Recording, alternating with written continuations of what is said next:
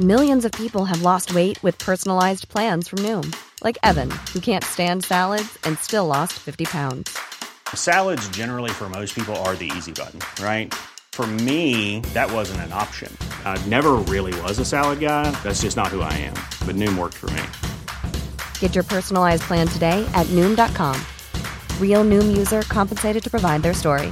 In four weeks, the typical Noom user can expect to lose one to two pounds per week. Individual results may vary.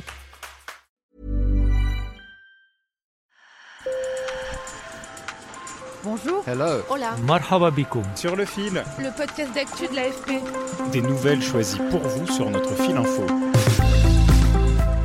Vous qui êtes des fidèles auditeurs de Sur le fil, vous vous souvenez de nos rencontres avec les DJ femmes en Égypte ou en Tunisie qui brisent les tabous et font bouger les lignes. Leurs témoignages parlent d'électro, mais en disent long aussi sur les sociétés dans lesquelles vivent ces pionnières. Alors on continue notre tournée pour aller en Chine cette fois. Là-bas, on voit apparaître de nouveaux labels qui font émerger des artistes féministes et qui n'hésitent pas à braver le conservatisme de la société chinoise, voire même la censure de l'État peu favorable au militantisme féministe. Un sujet réalisé avec nos collègues de l'AFP à Pékin et Shanghai. Sur le fil. Shanghai, un bar en sous-sol. Le public est concentré, des femmes seulement, qui se pressent autour d'Héloïse Fan, penchée sur ses platines. Cette trentenaire, qui travaille dans la pub, a créé un label de musique électro. Elle organise aussi des soirées et enseigne aux femmes les bases du métier de DJ. Mon label de musique s'appelle Scandale. C'est un label exclusivement féminin. J'espère qu'il pourra renforcer la visibilité des femmes dans la musique underground et permettre aux artistes de gagner en visibilité. Le but, c'est qu'il y ait plus de productrices sur la scène électro. En Chine, comme en France, la scène électro compte une écrasante majorité d'hommes. Et selon Héloïse, les femmes DJ doivent en plus affronter une société très sexiste.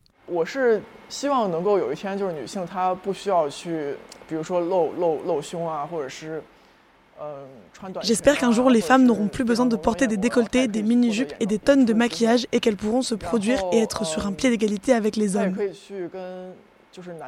Les hommes peuvent porter un t-shirt, un sweatshirt et un short et être DJ. Mais les femmes sont censées beaucoup se maquiller et s'habiller pour être sexy et belles. Ce n'est vraiment pas juste.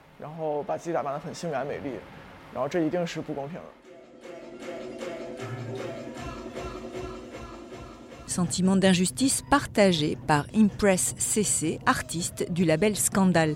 Pourquoi les filles ont-elles du mal à percer sur les scènes électro? La jeune femme de 31 ans aux cheveux ultra courts peroxydés a une explication. En Chine, il est admis qu'un homme puisse s'amuser et même faire des bêtises. Autrement dit, monter sur scène et mixer est envisageable, alors qu'une femme, elle, doit se montrer raisonnable et réfléchie, loin de l'ambiance d'un club. Pour les femmes DJ talentueuses, c'est beaucoup plus difficile de se faire un nom que pour les hommes DJ qui ont commencé à la même époque et sont au même niveau. Ça peut prendre plus de temps et les attentes sont plus élevées en ce qui concerne les activités sociales.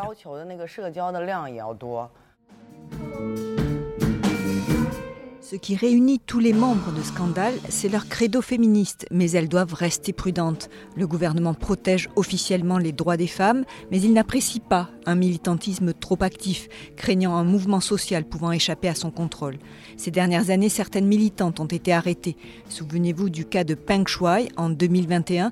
La championne de tennis avait dénoncé un rapport sexuel forcé et une relation extra-conjugale avec un puissant ex-responsable du Parti communiste. Elle avait ensuite disparu plusieurs semaines avant de refaire surface.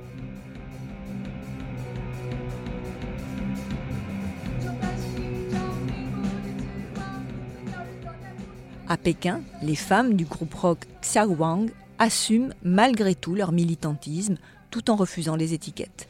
Écoutez la chanteuse du groupe, Yu Etu, engagée contre le harcèlement sexuel.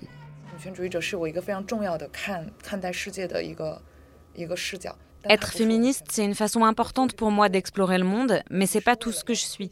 Je ne fais pas partie d'un groupe uniquement pour promouvoir le féminisme, mais parce que je suis impliquée.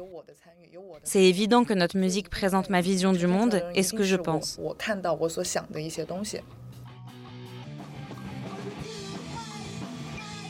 Lors d'un concert à Pékin en mars, Yuetu a fait un geste fort.